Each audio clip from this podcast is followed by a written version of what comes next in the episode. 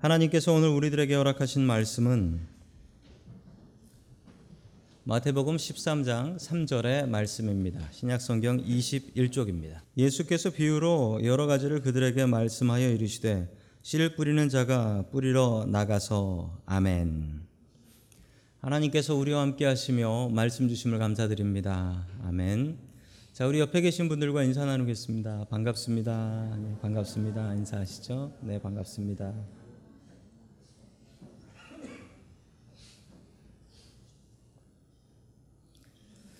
독일 농업교육장에 걸려 있는 액자 하나가 있습니다. 독일에서 그 농부들을 가르치는 곳이죠. 카를스루의 클라인 가르텐이라는 협회인데 거기에 엉뚱하게도 이런 액자가 걸려 있습니다. 한글 액자예요. 아니 독일에 무슨 한글 액자가 걸려 있나 보니까 이 독일 사람들 가르치는 곳이에요.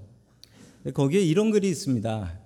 읽기도 좀 힘든데 다시 이렇게 하면 한농은 풀을 기르고 중농은 곡식을 기르고 상농은 땅을 기르고 성농은 사람을 기른다. 다산 정약용 선생님께서 하신 말씀인데 독일 사람들이 이 말에 많은 은혜를 받고 있다라고 합니다. 이 한농이라고 하면 수준이 낮은 농사꾼이죠. 수준이 낮은 농사꾼은 농사 지을지 몰라서 밭에 풀만 가득하다. 그 얘기고요. 중간쯤 가는 농사꾼들은 이 곡식을 잘 기른답니다. 그런데 진짜 수준 높은 농사꾼은 땅을 기른답니다. 땅을 기르면 저절로 곡식은 자란대요. 제일 높은 단계인 거룩한 농사꾼이 있답니다. 거룩한 농사꾼은 사람을 기른답니다. 참 맞는 말씀이에요. 그런데 이 말씀을 통하여 우리가 깨달아야 될 것은 정말 사람을 키우는 분이 계신데 그분이 누군지 아십니까? 우리의 거룩한 거룩한 농부이신 하나님이십니다. 하나님께서 우리를 키우고 계십니다. 오늘 말씀은 씨 뿌리는 비유에 대한 말씀입니다. 여기에 보면 하나님께서 거룩한 농부로 나오십니다. 하나님께서는 어떤 사람을 키우고 계실까요? 오늘 하나님의 말씀을 통해서 그 답을 찾아갈 수 있길 축원합니다. 아멘. 첫 번째 하나님께서 주시는 말씀은 비밀을 맡은 자가 되라라는 말씀입니다. 비밀을 맡은 자가 되라. 우리 마태복음 13장 3절의 말씀을 같이 봅니다. 시작. 예수께서 그들의 비유로 여러 가지 일을 말씀하셨다. 그는 이렇게 말씀하셨다. 보아라, 씨를 뿌리는 사람이 씨를 뿌리러 나갔다. 아멘. 어떤 사람이 씨를 뿌리러 나갔다고 하는데 이 어떤 사람이 누구냐면 바로 하나님이십니다. 오늘 말씀은 비유라서 그 뜻을 알아야 되는데 하나님께서 씨를 뿌리고 계신 것입니다. 씨를 뿌리러 나가서 벌어진 일들을 순서대로 잘 정리해서 예수님께서는 말씀하고 계신데요. 첫 번째 뿌린 곳은 어떠했을까요? 우리 4절 말씀 봅니다. 시작. 그가 씨를 더러는 길가에 떨어지니 새들이 와서 그것을 쪼아 먹었다. 아멘. 첫 번째는 길가에 떨어졌다고 합니다. 길가에 떨어졌더니만 무슨 일이 벌어졌냐면 너무 단단해요. 너무 단단해서 씨가 심기고 뿌리를 내릴 수가 없었습니다. 그러니까 날아가던 새들이 배도 고픈데 잘 됐다 해서 콕콕 쪼아서 찍어 먹었다라는 것이죠. 자, 이 길가라는 것은 어떤 사람들의 마음을 이야기하냐면 마음이 단단하고 딱딱한 사람입니다. 그래서 하나님의 말씀도 뚫고 들어가지 못하는 그런 사람을 얘기합니다. 저는 하나님의 말씀의 능력을 믿습니다. 저는 하나님의 말씀으로 못할 것이 없다고 믿습니다. 그런데 하나님께서 못하시는 게 아니라 안 하시는 게 있는데 마음이 단단한 사람의 마음을 강제로 열어 제끼지는 않습니다. 하나님께서는 우리가 스스로 마음의 문을 열기를 원하십니다. 하나님께서 우리의 마음을 확 제껴 열 힘이 없으시겠습니까? 힘이 있지요. 그런데 하나님께서는 절대로 하지 않으시는 게 마음 걸어 잠근 사람의 마음을 강제로 열지는 않으십니다. 우리의 마음이 이렇게 단단한 길가와 같다면 우리가 스스로 이 길가를 파헤치고 부드러운 마음으로 바꿔야지 하나님의 말씀이 내 마음에 심기고 또한 그 말씀이 열매를 맺을 수 있다라는 말씀입니다. 우리의 마음을 이 시간 부드럽게 하고 마음을 열고 주님의 말씀을 받을 수 있기를 주님의 이름으로 축원합니다. 아멘. 자, 두 번째 땅은 어떤 땅이었을까요? 우리 5절과 6절 봅니다. 시작. 또 더러는 흙이 돌짝밭에 떨어지니 흙이 깊지 않아서 싹은 곧 났지만 해가 뜨자 타버리고 뿌리가 없어서 말라버렸다. 아멘. 두 번째 밭은 돌밭입니다. 돌짝밭. 돌이 많아가지고요. 거긴 흙이 깊지 않으니까 싹은 났는데 해가 나자 뿌리가 없어서 말라 비틀어져 버렸다. 그럴 순 있겠지만 이렇게 될까요? 라고 생각하시는 분들이 계실 것입니다. 왜냐하면 우리가 살아온 땅은 한국 땅이나 미국 땅이니까 그렇죠. 한국 땅이나 미국 땅은 잘 자랍니다. 땅이 좋으니까요. 그런데 우리가 지금 보고 있는 이스라엘 땅은 그렇지가 못합니다. 이스라엘 땅을 대표적으로 나타내주는 사진 하나가 있습니다. 저 나무는 시딤이라는 나무입니다. 시딤이라는 나무. 조각목이라고도 하고요. 저 나무를 가지고 법궤, 아크라고 하죠. 법궤를 저 나무로 만들어요.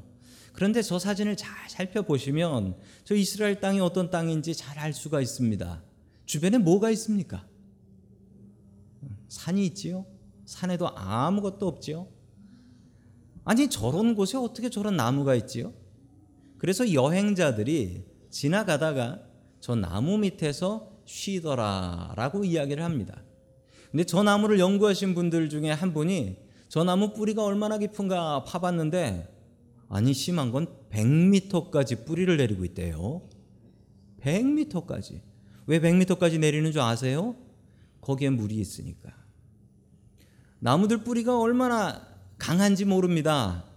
그래서 이 하수구 하수구 있잖아요. 하수구 세는데 그 나무 뿌리들이 그렇게 많이 파고 들어간대요. 그 파이프와 파이프 강철 파이프 사이를 나무 뿌리가 뚫고 들어간답니다. 실제로 그런 일들이 벌어집니다. 자, 이스라엘은 물이 부족합니다. 그래서 뿌리가 중요해요. 뿌리를 깊이 내리지 못하면, 아니, 돌짝밭이면 뿌리를 깊이 내리지 못해요. 그러면 그 나무는 죽습니다. 그 풀은 죽어요. 오늘 이야기의 뿌리를 깊이 내리지 못한다라는 것은 뭐냐면요. 흙 밑에 뿌리를 내리는 것은 내 마음 속을 얘기합니다. 신앙생활을 하는데 방해가 되는 것이 내 마음 속에 있는 것들입니다. 내 마음의 선입견, 내 마음의 선입견. 그리고 내 마음 속에 있는 상처, 내 마음 속에 있는 근심, 지금도 여러분들을 누르고 있는 이 근심, 설교 똑바로 못 듣게 하는 그 근심, 걱정, 그런 것들이 하나님의 말씀이 좀 깊이 들어가려고 하는데 그것을 막는다라는 것입니다. 오늘 이 시간 근심과 걱정거리가 있습니다. 내 마음을 누르고 있는 신앙에 방해되는 것들이 있습니다. 그것들을 뽑아내어 던져 버리시고 말씀의 뿌리가 내 마음 속에 깊이 깊이 들어갈 수 있기를 주님의 이름으로 축원합니다. 아멘. 세 번째 세 번째 밭은 7절의 말씀입니다. 같이 봅니다. 시작. 또 더러는 가시덤불에 떨어지니 가시덤불이 자라서 그 기운을 막았다. 아멘. 세 번째는 가시덤불이라고 합니다. 요 세 번째 씨는 뿌리를 잘 내리고 들어갔습니다. 잘 자라고 있는데 그 위에 자기하고 상관없는 가시덤불이 자라고 해서 그것이 눌러서 제대로 자랄 수가 없었다라고 이야기를 합니다.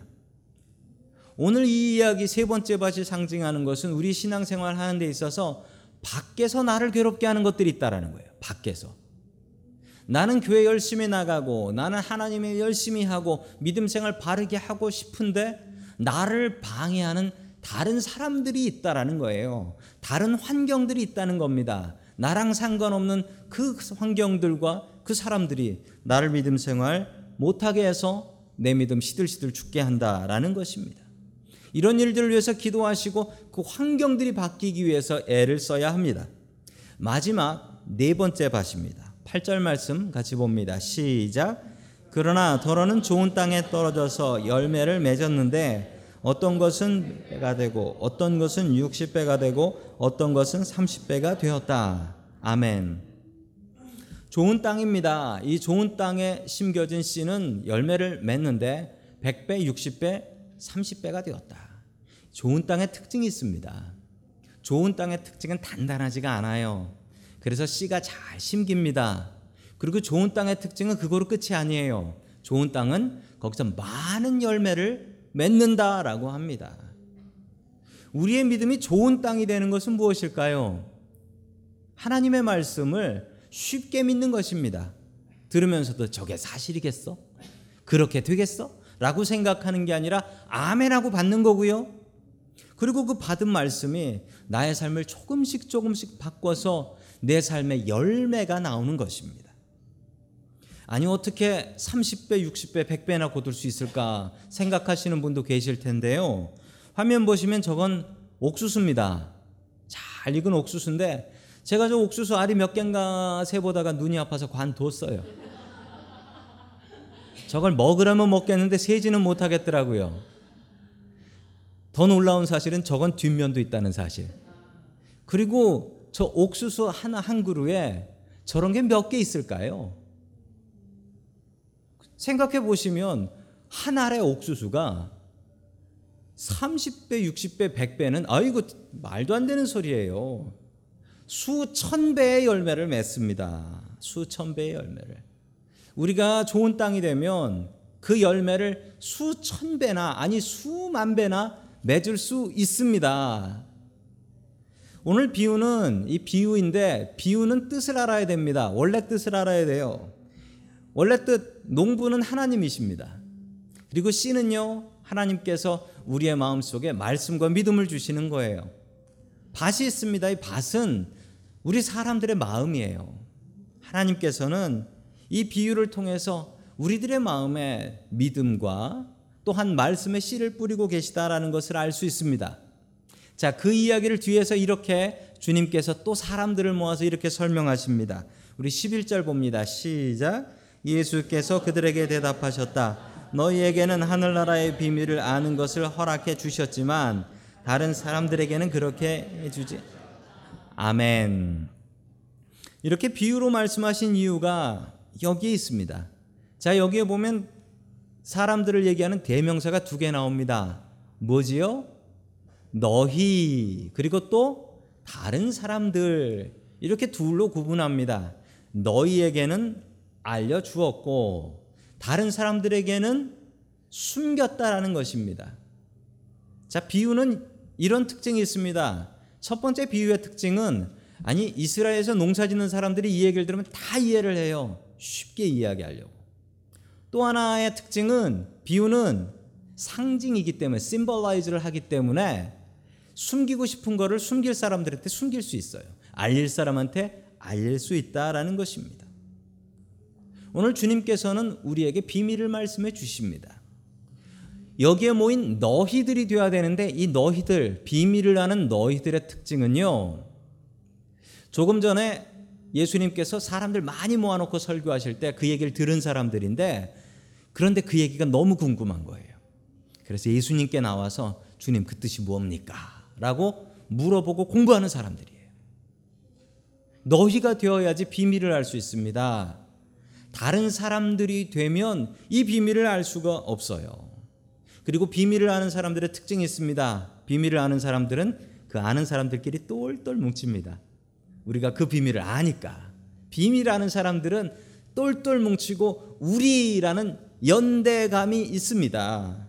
오늘 여기에 모이신 성도님들, 주님의 비밀을 아는 그 연대감을 갖고 사는 바른 크리스천들 되시길 축원합니다. 아멘. 자, 고린도전서 4장 1절의 말씀을 봅니다. 시작. 사람이 이와 같이 우리를 그리스도의 일꾼이요 하나님의 믿음을 맡은 관리인으로 보아야 합니다. 아멘. 하나님의 비밀을 아는 사람이 되어야 되는데 오늘 성경 말씀에 나오는 이 비밀은 한국말 비밀로 뜻을 아시면 안 돼요. 비밀은 어떻게 해야 됩니까? 지켜야 됩니다. 비밀은 지켜야 돼요. 비밀은 소문 내면 그건 아주 나쁜 사람인 거죠. 비밀인데. 그런데 오늘 성경 말씀에 나오는 이 비밀은 우리가 알고 있는 그 한국말 비밀이 아니에요. 이 비밀은 아주 귀한 것을 몇 사람밖에 모르고 있어서 그 사람들이 열심히 소문내서 알려야 되는 비밀입니다. 우리가 크리스찬이고 우리가 예수 믿고 천국 간다는 비밀이 있습니다. 그거 진짜 비밀로 만드시면 안 돼요. 이건 소문 내야 되는 거예요.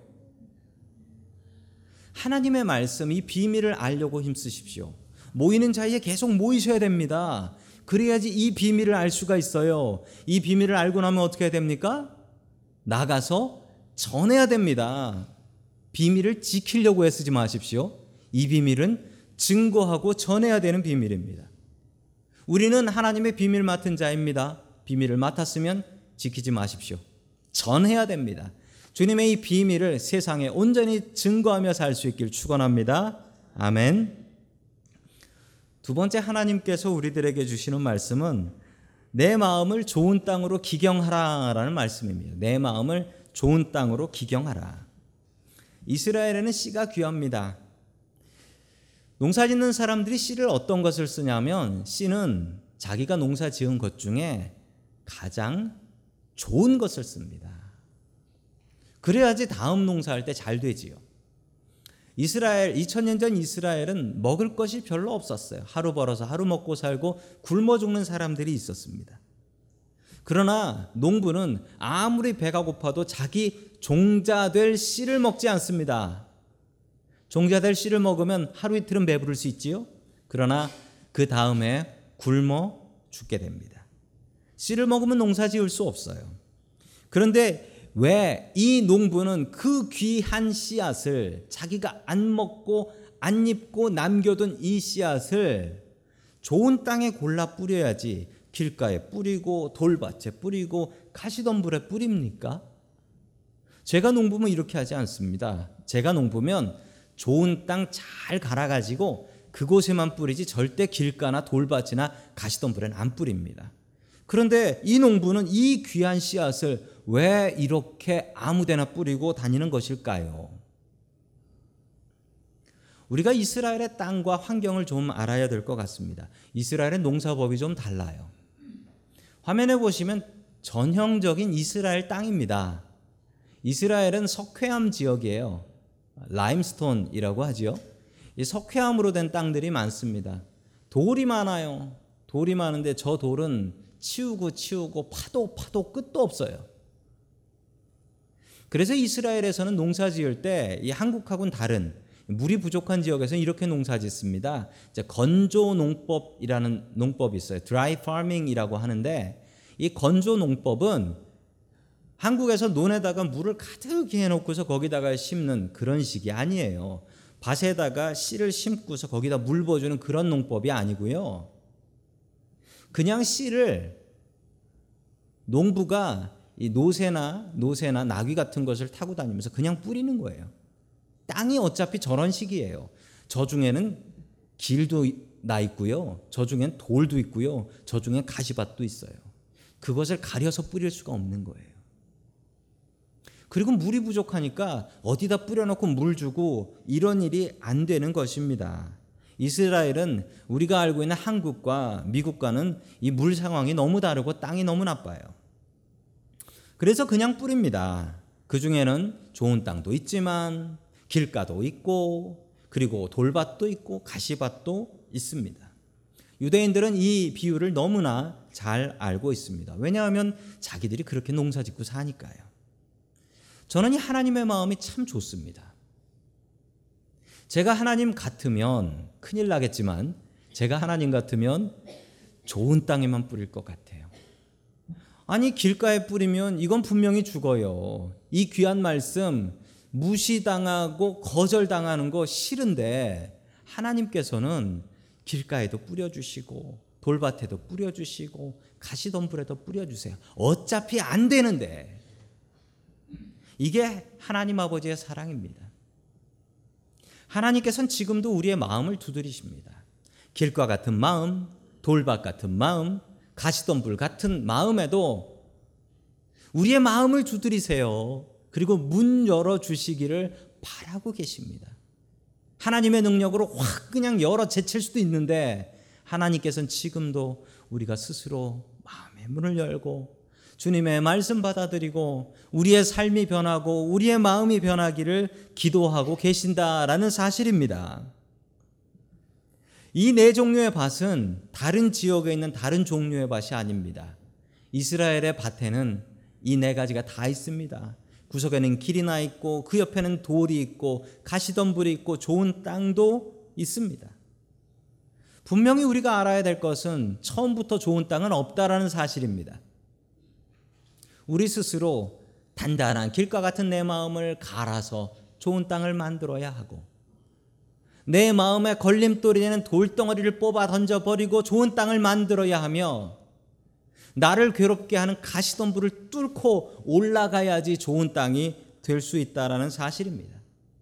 좋은 땅이 되려면 늘 기도하고 말씀 보고 예배를 사모하는 이 마음이 없으면 우리의 땅은 좋았다가도 나쁜 땅이 될 수 있다라는 사실이지요. 좋은 땅은 없습니다. 좋은 땅은 우리가 스스로 만들어 나아가는 땅입니다. 어떤 어, 미망인 과부 여자분이 계셨습니다. 일찌감치 남편이 죽었어요.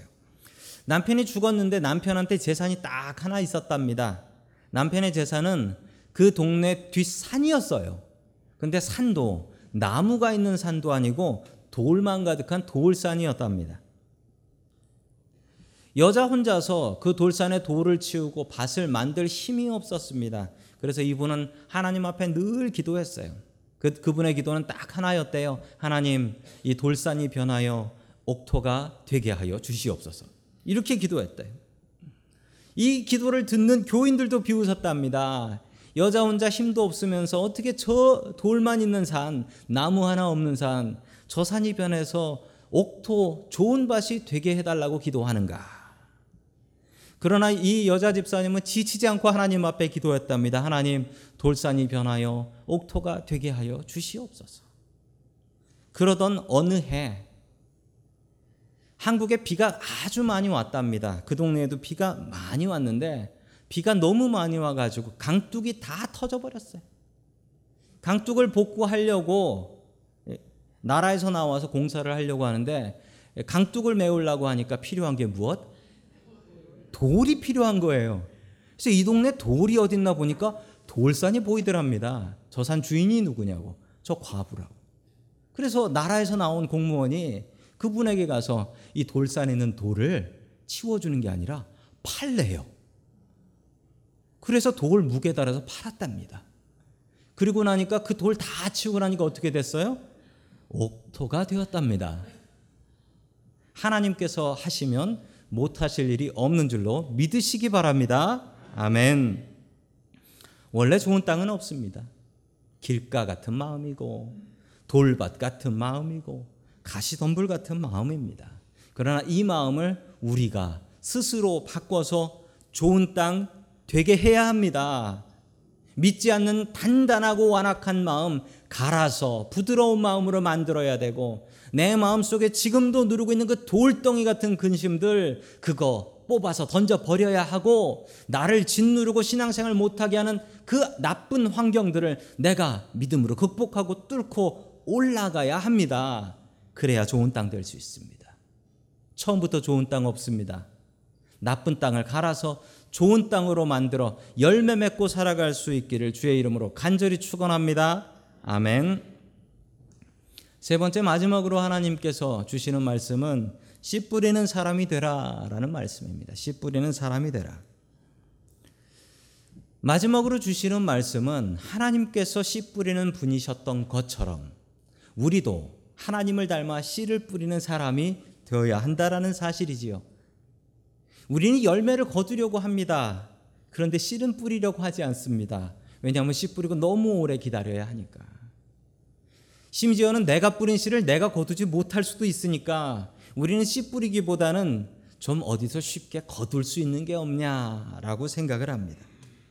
오늘 불렀던 찬양의 가사를 보면 씨를 뿌릴 때에 나지 아니할까 슬퍼하며 심히 애탈지라도 나중 예수께서 칭찬하시리니 기쁨으로 단을 거두리로다. 저는 이 찬양의 가사가 참 좋습니다. 씨를 뿌릴 때 나지 아니할까 걱정이 됩니다. 길가에 떨어지면 새가 쪼아 먹을 것이고 돌밭에 떨어지면 그 근심 걱정 때문에 뿌리를 못 내릴 것이고 가시덤불에 떨어지면 자라다가 가시덤불에 눌려 끝이 날 거고 바람이 불면 바람에 날아가고 비가 많이 오면 비에 쓸려 내려가서 오늘 찬양의 가사에 보면 나지 아니할까 슬퍼하며 심히 애가 탄대요. 애가 탄대요. 그래도 뿌려야 되는 이유는 뭡니까? 우리가 기쁨으로 단을 거두기 때문에 뿌리는 게 아닙니다. 세 번째 줄에 뭐라고 나와요? 나중 예수께서 칭찬하시리니 이게 답이에요. 나중 예수께서. 내가 뿌린 거 내가 못 거둘 수도 있습니다. 내가 뿌린 게 다 쓸려 내려가 버릴 수도 있습니다. 그래도 뿌려야 되는 이유는 뭡니까? 나중 예수께서 칭찬하시리니. 내가 먹으려고 하는 게 아니에요. 저 천국 간 날 주님께서 나를 칭찬하실 거예요. 그때 칭찬은 뭐로 하냐면 얼마나 많이 걷어들였냐로 칭찬받는 게 아닙니다. 얼마나 많이 뿌렸냐로 칭찬받습니다. 저는 이 주님의 마음이 참 좋습니다. 우리가 얼마나 걷어들여서 얼마나 많은 열매를 맺었느냐가 아니고요. 뿌릴 때 그 뿌린 사람에게 복 내려 주신다라는 것입니다. 우리 주님의 마음 이 찬양을 본받으십시오. 나중 예수께서 칭찬하실 걸 바라며 씨 뿌리며 살길 축원합니다. 아멘. 미국은 아프리카에서 노예를 참 많이 붙잡아 왔습니다. 그 노예를 붙잡아 온 이유가 있는데 이 붙잡혀온 노예들이 주로 일했던 곳은 미국 남부에 있는 목화밭이었습니다. 왜 그랬냐면요. 저 목화라는 식물의 특징이 있는데 사람이 옷을 해 입으려면 저 목화가 있어야죠. 커튼이 있어야지 옷을 해 입습니다. 그 미국의 이민자들이 자꾸 들어오니까 이민자들의 옷을 입어야 돼서 저 목화가 더 많이 필요했던 거예요. 그런데 저 목화가 손이 너무 많이 가는 식물이래요. 특별히 저 목화가 문제가 있었던 것은 저 목화가 자라면 목화가 자란 땅에 땅에 있는 그 질소를 다 빨아먹는답니다. 그래서 한 해 목화 농사를 짓고 나면 땅이 너무나 나빠진대요. 그러면 거기다가 거름을 뿌리고 농사를 짓는 사람들이 필요한 거죠. 그래서 자꾸 아프리카에서 흑인들을 붙잡아 와서 목화밭에 노예로 사용하곤 했다고 합니다. 미국에서는 1861년에 3년 동안 이 목화 농사를 짓는 남부 지역과 그리고 공업화된 북부 지역이 서로 나뉘어서 전쟁까지 했습니다. 그 중심에 있는 것이 저 바로 목화입니다. 목화를 위해서라면 전쟁하겠다라는 것이죠. 사람이 옷을 입고 살아야 되지 않겠습니까? 자, 이렇게 아프리카에서 잡혀온 노예들이 있었는데 그 중에 한 남자 아이가 태어났습니다. 형제가 다섯 명이나 됐다라고 해요. 그런데 그 당시에 그 노예 상인들이 얼마나 잔인했냐면요. 노예로 팔아먹고서 노예로 일을 하면 몰래 가서 그 노예를 다시 또 훔쳐와요. 그래서 팔아먹었대요. 노예를 팔아먹은 노예상이 다시 그 집에 가서 그 아버지하고 그 남자아이들을 다시 잡아갔습니다. 그리고 딴 데 팔아먹으려고 잡아가서 말을 안 들어가지고 다 죽여버렸어요. 그리고서 그 어머니하고 막내 아들도 붙잡아갔는데 이 어머니는 여자니까 반항을 안 해가지고 살려주고 다른 데다 팔아먹었습니다. 얼로 팔려갔는지도 몰라요. 그리고 막내 그 젖먹이 애가 남았는데 이건 어디다가 팔아먹을 수가 없는 거예요. 왜냐하면 이거는 젖먹이니까 이걸 어쩔 수가 없는 거죠. 기가 막히게도 이 안 팔린 애를 어떤 정말 선하고 착한 크리스찬 백인 부부가 발견하고 이 아이 내가 사겠소라고 해서 사갑니다. 그래서 이 사간 아이를 자기의 아들을 삼아요. 야, 1860년대에 백인 부부가 흑인 아이를 아들로 삼고 이 아이에게 믿음을 가르치고 하나님을 가르쳐 주고 그리고 이 아이가 공부를 할 수 있게 했는데 문제가 있어요. 그 당시에 이 흑인 아이가 다닐 수 있는 학교가 없어서 전국을 수소문해 가지고 이 흑인 아이에게 대학을 보내주고 공부를 시킵니다. 근데 이 아이가 공부를 잘 했어요. 그래서 박사학위를 받습니다. 농업으로 박사학위를 받아요. 바로 이분입니다. 이분이에요. 조지 워싱턴 칼버라는 분이신데 저분을 조사하다 보니까 참 안타까운 게 저분이 언제 태어났는지 자기도 몰라요. 태어나 가지고 부모님 잃고 납치돼 버렸기 때문에 자기도 몰라서 1860년대 이렇게 그냥 S 써져 있어요. 이분이 자기가 빚진 마음으로 삽니다. 내가 노예로 끌려왔는데 공부하고 박사까지 받았으니 이걸 어떻게 갚을까? 하나님, 내가 이걸 어떻게 갚으면 좋겠습니까? 그러면 이분이 연구를 하다가 그래. 내 형제들이 일하는 저 목화밭을 없애야 된다. 어떻게 하면 저 목화밭을 없앨 수 있을까? 이분이 고민 고민하다가 연구를 하는데 발견한 것이 뭐냐면 목화가 나쁘게 한 땅을 좋게 할 수 있는 방법은 땅을 좋게 하는 식물을 심으면 되는데 그게 바로 땅콩인 것을 발견합니다. 땅콩을 심으면 땅이 좋아지더래요. 그래서 이 사실을 미국 전체에 알립니다. 땅콩을 심으면 땅이 좋아진다. 사람들은 앞다투어 땅을 좋게 만들려고 땅콩을 심기 시작했습니다. 그러자 목화 농사가 자꾸 줄어들기 시작하는 거예요. 왜냐하면 땅콩 심고 땅이 좋아지면 그 다음에 목화를 심으면 되거든요. 옷은 썩는 게 아니니까. 칼버 박사는 목화 대신에 땅콩을 심게 해서 미국의 농사를 바꿉니다. 그러자 세상이 변하기 시작했습니다. 노예들이 쓸모가 없, 없어지기 시작한 거예요. 저 비싼 노예를 사서 쓸 필요가 없는 거예요. 농사일이 줄었는데. 그런데 문제가 생겼습니다. 너도 나도 땅콩을 키우다 보니까 땅콩이 풍년이 돼서 이 땅콩을 도대체 어떻게 할 방법이 없는 거예요. 땅콩을 캐지도 않고 그냥 버리더래요. 사람들은 이 칼버 박사를 욕하기 시작했습니다. 그냥 목 하나 키우게 할 것이지 왜 땅콩을 이렇게 심게 해가지고 이 땅콩이 이거 어떻게 하냐고. 칼버 박사는 다시 하나님 앞에 기도합니다. 하나님 어떻게 하면 이 위기를 해결할 수 있겠습니까? 하나님께서 그러면 땅콩으로 만들 수 있는 것을 더 만들면 되지 않겠니? 이 마음을 주셔서 이분이 무슨 발명왕도 아닌데 이분이 발명을 200개를 넘게 해요. 뭘 발명했냐면 땅콩 비누 써보셨어요? 고소하대요. 땅콩 기름, 땅콩 잉크, 그리고 우리가 너무나 잘 알고 있는 땅콩 버터를 이분이 개발하신 거예요. 피넛 버터. 대단한 분이시죠. 이분이 이 많은 것들을 개발하셔서 땅콩을 쓸모 있게 만드셨어요. 그리고 이 만든 것에 대한 특허까지도 포기하셔서 누구나 다 공짜로 다 쓸 수 있게 만들어 버렸습니다. 씨를 뿌리는 사람이에요. 그러나 자기가 거두지 않습니다. 미국의 농업을 바꾸고 미국의 남북 전쟁이 종식되면서 진정한 평화를 누릴 수 있었던 것은 이분의 연구 결과 때문이었습니다. 어떻게 하면 세상을 바꿀까? 어떻게 하면 세상을 바꿀 수 있을까?